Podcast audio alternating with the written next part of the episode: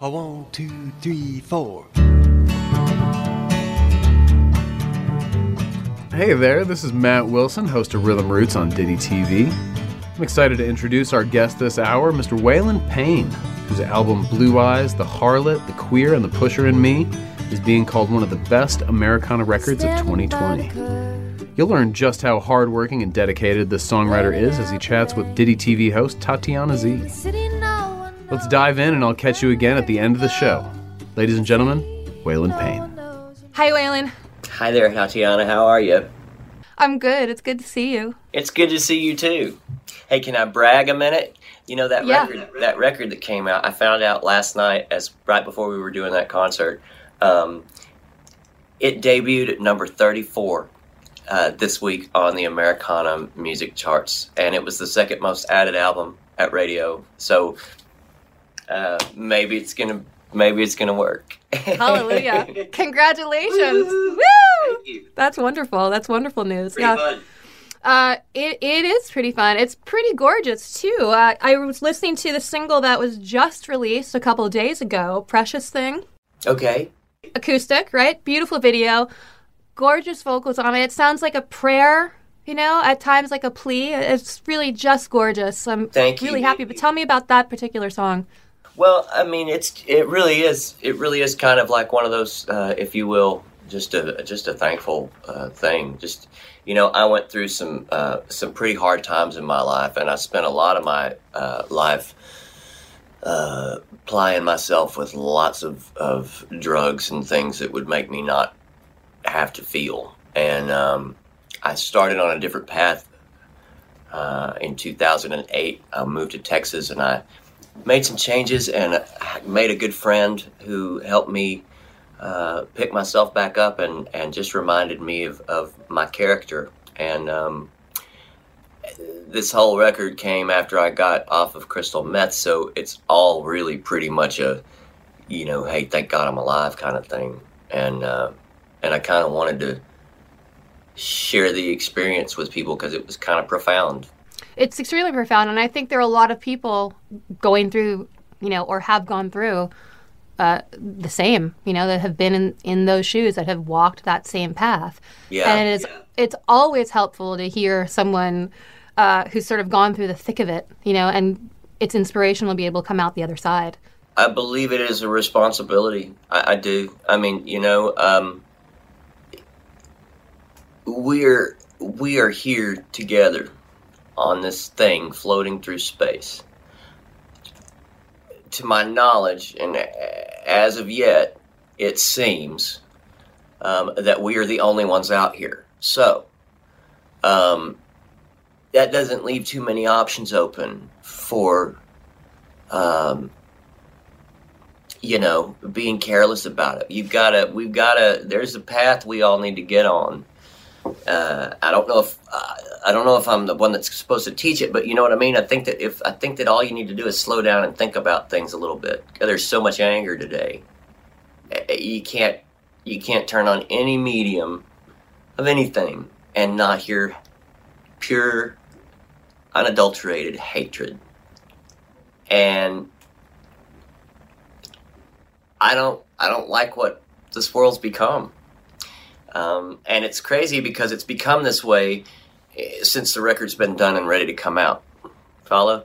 It's like uh, you know our our world has just done a complete 180, and nothing's the same. And I just uh, precious thing especially is so important because it just is a minute to breathe and say, hey, listen, let's just take a second and be thankful for life, you know? And so, uh, because I am, I'm, I'm so thankful to be alive and I'm so grateful to my friends who helped me do that. Um, I want to tell other people about it and I want to share the story.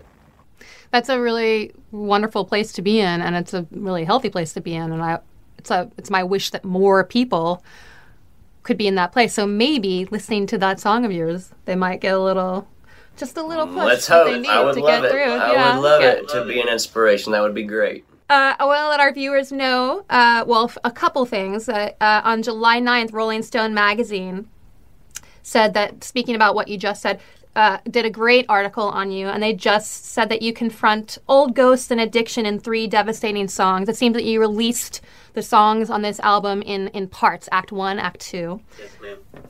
Um, and I'm wondering, as far as the the rest, the next of the twelve songs, same thing, Act Three, Act Four. Well, the whole the whole album's out now, so it's it's, it's um um. As far was- as the singles, Well, it, yeah, Act Four um, is the it was the last three songs. So um, uh, Santa Ana Winds, Precious Things, and the final. Uh, you know, I don't know if we're calling them singles or not because we released kind of like three a month. So it, you- you got a taste of everything. I don't know exactly what's the single yet, but the final song, "Old Blue Eyes," I believe, happens uh, a little later today. Uh, there's a Oh, new video so for it. Yeah, yeah.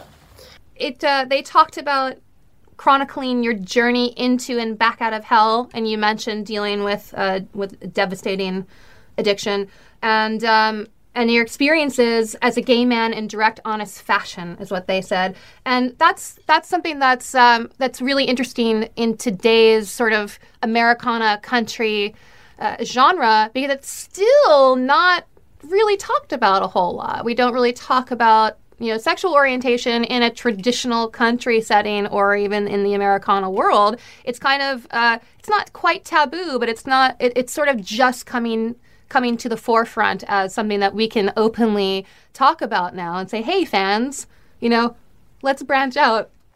Well, you know, I mean, um, I've never really, I've never really gone uh, with any particular grain except my own. I uh, I lost my entire family um, when I was 18 years old um, because of being gay, and so I made a decision then that I was never really going to alter anything about myself. Um, and if you weren't uh, advanced enough to be able to handle hanging out with me, then you didn't get to. And that's the way that I um, oper- operate my life. You know, people. I mean, it's not ramming anything down anybody's throat, but if you know me, you know me. You know, and uh, I, you know, I, I I am a gay man. I don't date. I haven't dated in 16 years. Um, so, you know, my lessons of love and lessons of life are just just learning myself these days. And, and you know, um, it's it is it does tackle some adult themes, but it's just love. Basically, it's just love. You know, and. Um, yeah, I mean, these were just my feelings and what I went through. They just happened to be the feelings of a country singer that happens to be gay. That's a really small part of my life, though. You know what I mean? It's really not. Uh, I mean, we're normal folks out there sometimes, you know, and and it's like uh, we do the same things as other people do. We fall in love, and you know, we're just normal people. It's not all ways the most outrageous things that you see you know I, I don't know if that makes any sense or not but i mean like i've been gay a long time so i've had a lot of time to be comfortable with myself and you know i just kind of think that you should just uh, love each other respect each other and be respect be respectable above all though you know Absolutely, especially right now in a, in this pandemic world, I think the most important lesson is learning. First of all, learning to slow down and find ways to love yourself and extend that love to others. Well, you know, I mean that journey that journey to loving myself took a long time. I had uh, I had I had gone through some things in my childhood that, that were not uh, uh, good. You know, some some things that uh, should never have happened, and I pushed a lot of that stuff down uh, because I had other things to deal with because the family disowned me. So I had to figure out all that shit. You know, um, and uh, so it, it's uh, hmm. it was an experience. And experiences are what make us sort of these artistic creatures that are writing songs and making music out today. Uh, and you had, I mean, you had a out of storied family. I'll tell our viewers, uh, you were the son of singer Sammi Smith, um, and longtime Willie. Nelson guitarist Jody Payne. And Yes, Sammi ma'am. Smith, of course, was was famous for a Kris Kristofferson song. Uh, it was her signature song, I would say. She wasn't simply famous for it, but "Help Me Make It Through the Night." Uh, that was released released in 1970. You were you were born about two years after that. Is that correct? Yes, ma'am. Yes, ma'am. Yes. About about uh about two or three weeks after she won the Grammy for that song. That's how that's how long it used to take back then. So the song was released in 1970. I think it became a number one in 1972. It worked. It took a couple of years for it to work out, or maybe late 71, and then the Grammys came on. Yeah. That's momentous. It is. Um, it, I read I read a little bit about Sammi being one of the first real outlaw country women. So much so that um, after you were born, she moved to Texas with Willie and Waylon to to be an outlaw. Um, and so, what can, can I ask you? Um, you Waylon was your godfather, so you were named Yes, ma'am. for him. and that song was um, was produced um, by Jim By Jim Malloy, and I'm wondering if that's why your middle name is Malloy. He was also my godfather. Oh, he was. I had, All yeah, right. I had, uh, had uh, Waylon and Jessi were my godparents, but Jim produced my mother's albums, and, Correct. and he was also a godfather. So yeah, I was named for Waylon and, and, and Jim. so very special to your family. Very special to your mom.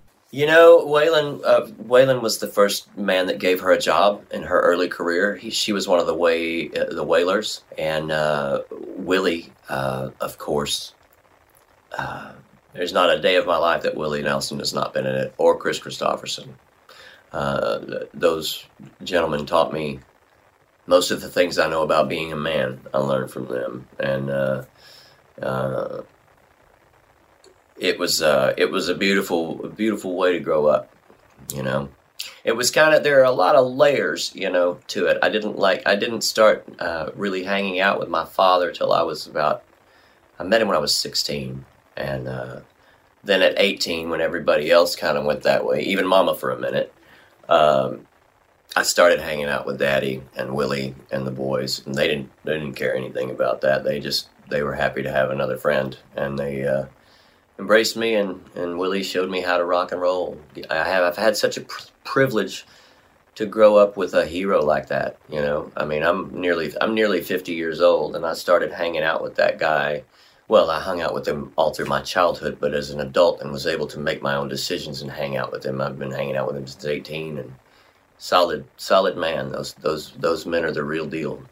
They know what they're doing. They taught me everything i know. If you're going to have anybody be a role model growing up, those are the guys that one would hope would be around you. when i got booted out of the house you know uh, uh, everybody was all well he's gay. We can't like him. So i just picked the toughest guy i could find and and and that was kristofferson and i just watched. I sat back and watched and uh and what he did i did and what those men did i did we were just talking, you know, we are talking about sort of the the era in which you grew up.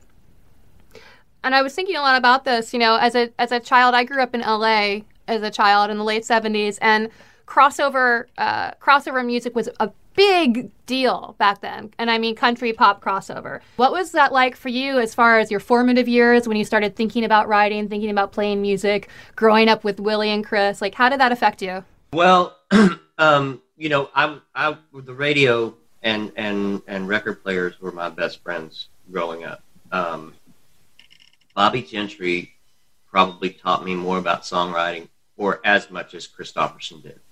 Um, I I learned everything I know from those two people and my mom.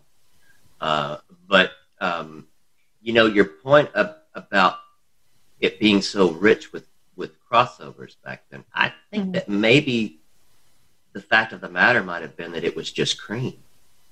Mm-hmm. You know, cream can't do anything but rise to the top. It it Mhm. has to because it's it's pure. It's Yeah. It's rich.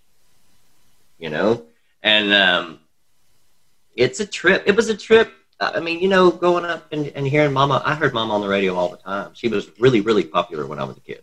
Like Yeah. at one minute, right when I was, right around the time I was born, for a minute there, she was the most popular singer in the country. You know, maybe the world, maybe not the world, the country, definitely. You know, and uh,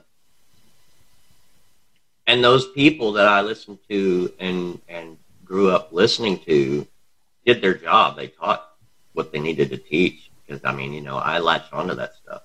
The only thing I'm doing is trying to emulate what I've learned from my heroes, and and uh, I picked up that skill, I guess, if you will, and, and Mhm. I'm just trying to put good music out there.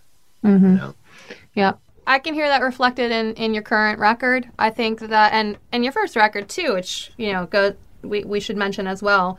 You, uh, you released in 2004. I can really hear though that, that sort of, um, the stripped down perfection in your current release. Uh, you know, it's not, it's not busy. It's not full of flashes and bells. that was that was the beauty and and the knowledge of Frank Liddell. It, it really Yes. was. He set up an absolutely beautiful experience for me. My mother cut most of her songs in the old Monument Studio, which is now Southern Ground uh, Studio, which um, the Zac Brown band owns. mm-hmm. Well, I stood in the same spot that my mother stood in while she was Wow. pregnant with me, while I was a toddler. Every record she sang, I stood in the same spot, and we we we were all in the same room. We counted it off. Frank pressed record. Eric recorded it, and then we pressed stop, and that's what you get. And we came back, and he put a beautiful orchestra over it. Kristin Wilkinson, man, she's uh she's awesome, and she nailed the the, the Bobbie Gentry vibe that I wanted because I wanted to pay homage and tribute to her. Um, Frank paid homage and dedicated himself completely to this project, and I've never. I've list. I, I got my album, my, my test press, about two or three weeks ago, and I've only wanted two things from this business, ever. I wanted to, one, someday be a star in my own right and be able to play the Grand Ole Opry with my mom and bring her back to Nashville. And I did that just a couple of months before she died. Last place I ever saw her alive. And the other, I knew that I would be part of the club if one day I actually had that 12 inch piece of plastic that was magic that took me to another world. And uh, there is, I mean, I've I've had a couple of records that I've done before that I'm real proud of. The Drifter was a great experience. Walk the Line was a great soundtrack to be a part of. Yes. But nothing compares to this. Nothing compares to this because I finally got my dream. And it just sounds exactly like it should have. There's some beautiful closure. There's some beautiful closure there. I do have a question actually about Walk the Line, but um, some beautiful closure about you know growing up for those first few years singing with your mom. Right? She invited you on the Grand Ole Opry Yeah. stage as a as a as a as a little one, real little, and always. And then getting to to sort of come full circle and have It that was, be uh, the end one of- it with was- her. It was probably the. It was sincerely the one of the highlights of my life. It, that that moment was just right on up there. Magic, like you said, true Yeah. magic. Um, you mentioned Walk the Line, and uh, we'll have everybody know that you were selected to play Jerry Lee Lewis in the 2005 picture Walk the Line with Joaquin Phoenix and Reese Witherspoon. And I, you know, Jerry being, of course, an icon here in Memphis. What did you do? First of all, what did you do to prepare for Jerry? Um, did you were you here in Memphis pre um, pre production? It was it's kind of on our own, um, you know. Um, when I auditioned for the movie, um, I'd originally auditioned for Waylon Jennings, and Oh. I got a call back. And between the time I'd auditioned the first time and call it back, I read the script and I liked Jerry Lee's part. And so I went in with the intent to ask to audition for that. And Mr. Mangold, Jim Mangold, had the same idea and asked me when I got there if I would read for Jerry Lee. And so I did. he uh, asked me if I played piano, and I said yes. And he said, "Can you have a videotape here tomorrow?" And I said yes. and I went home that night, and I taught myself how to play piano, and uh, we videotaped it, and I got the freaking role. And uh, I've always loved Jerry Lee Lewis. I've, I've I've adored him. He is he is just like you know he's part of the family too. He he is is that's our people. He is our people, and he was at the Loews Vanderbilt here in Nashville right after I found out that I got the part, and I went over and I left a note at concierge. Uh, Mr. Lewis, I'm Waylon Payne. I'm Sammi and Jody's son, and I'm, I'm playing you in this film. I wanted to buy you a drink and perhaps talk to you and, and just say hello and get to know you. I'm, I've been a huge fan of my life. Never heard back. I went into the, the movie number one, knowing that that was my family. These people were my family. Johnny Cash brought my mother to town when she was, you know, she, he he got her signed to Columbia Records just because he said so. He was responsible for her career, and uh, and here he was giving me a shot at it. And these people deserved these people deserved the adoration and the attention that they were about to get. I made sure that I learned my song on the piano. I got to Memphis early. I was here the whole time that we were filming. I went very early on to the Memphis Library and I checked out old stock tape videos of his concerts. There were a couple of books that were printed, I guess, in the, you know, maybe the 60s. Trash dime store gossip, tawdry stuff, you know. Um, and I just, I just, I knew him.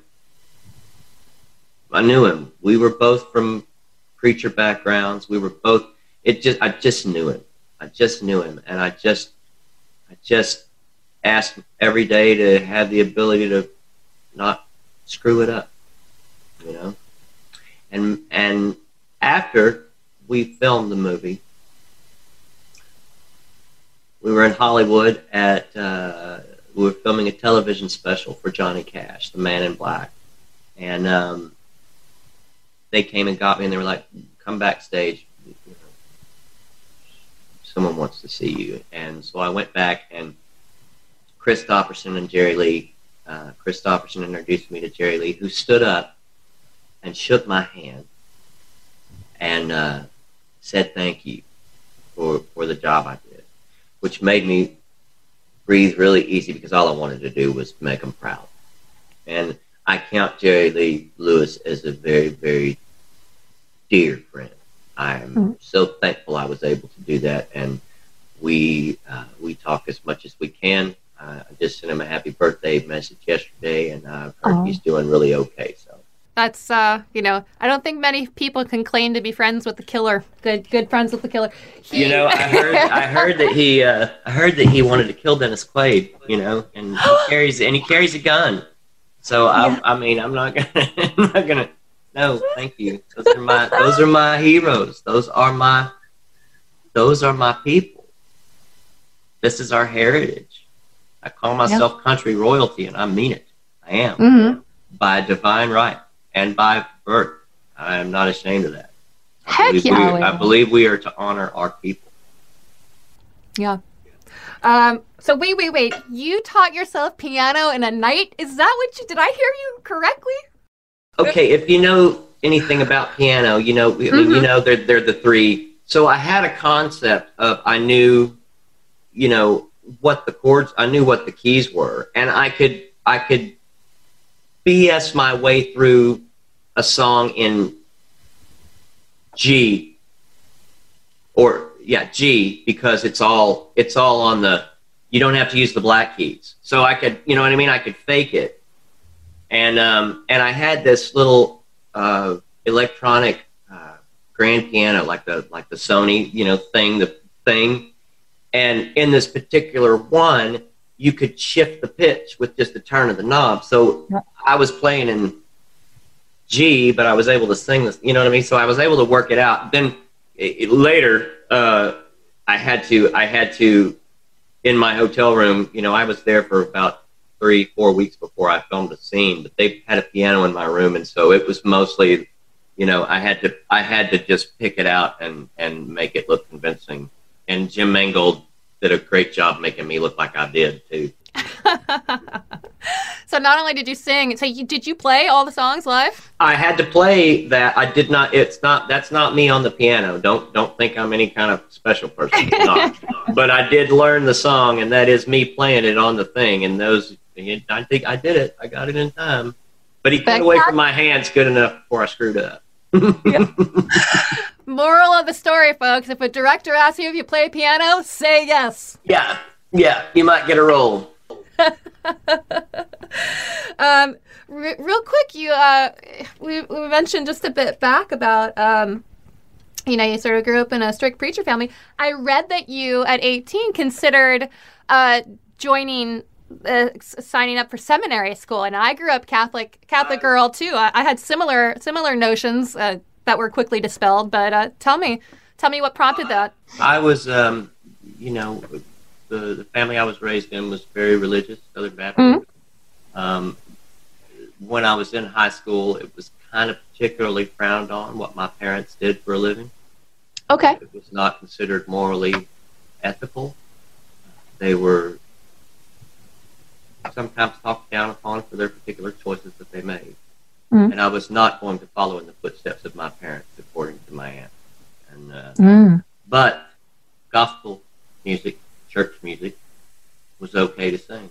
So I started singing gospel music. When I was 16, I surrendered to the ministry. I, I told myself I was going to go and, and follow the path of whatever it was. You know, I was, I was going to be a preacher and uh, moved away to college uh, my freshman year in college. And I had an affair with a monk from the Catholic College up the road. Um, I don't know if it was necessarily, well, it was an affair in my eyes. It probably should have been called something different in the eyes of other oh. things. Um, but um, I got expelled from college basically because I was homosexual, and and uh, and the family uh, disowned me, and so that's where God and I went our separate ways. Mm. However, I do believe that because He does work in such mysterious ways, that I've been given just as much of a ministry today um, and uh, the path was was less taken, but it was worth it. Yeah, I believe it. Yeah, it's just a diff- it's just a different path, you know. Uh, but it, it we still, still do we still do you know I still I still at my shows every night tell them I mean I basically I give my testimony if you will I tell them my story and I sing them my songs and I tell them about my my stri- struggles and my trials and there's not a night that goes by that someone does not pick up on one of them, whether it's the the guy that's trying to come out to his family, or whether it's the guy over here that's a junkie on meth and can't keep a needle out of his arm, or whether mm. it's you know uh, the kid getting molested by his family. You know, it's like it's it's.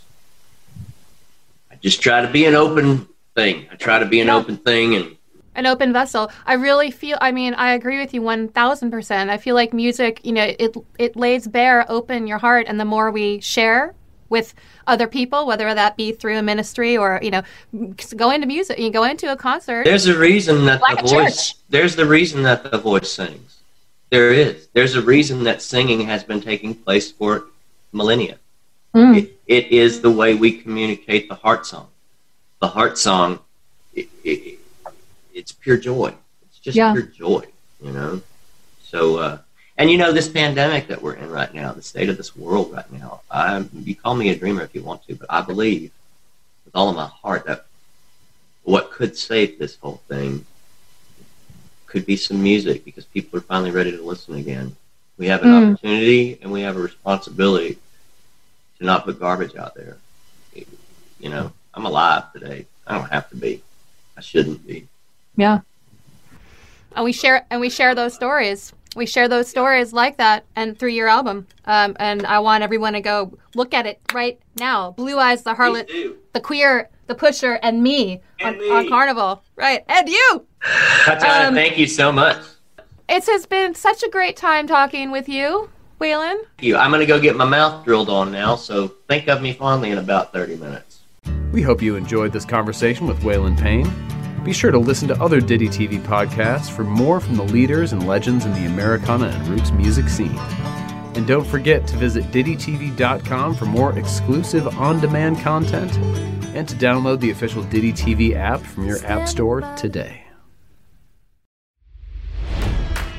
It's NFL draft season, and that means it's time to start thinking about fantasy football. FantasyPoints.com features industry leading experts and prognosticators using proprietary hand charted data to help you score more fantasy points. FantasyPoints.com is the place to go for whatever kind of fantasy football you play. Whether you play fantasy football, daily fantasy sports, or do a little bit of everything, Fantasy Points has the meticulously researched content to guide you to victory. And why wait for the fall? Fantasy Points also covers the new spring football league, the UFL.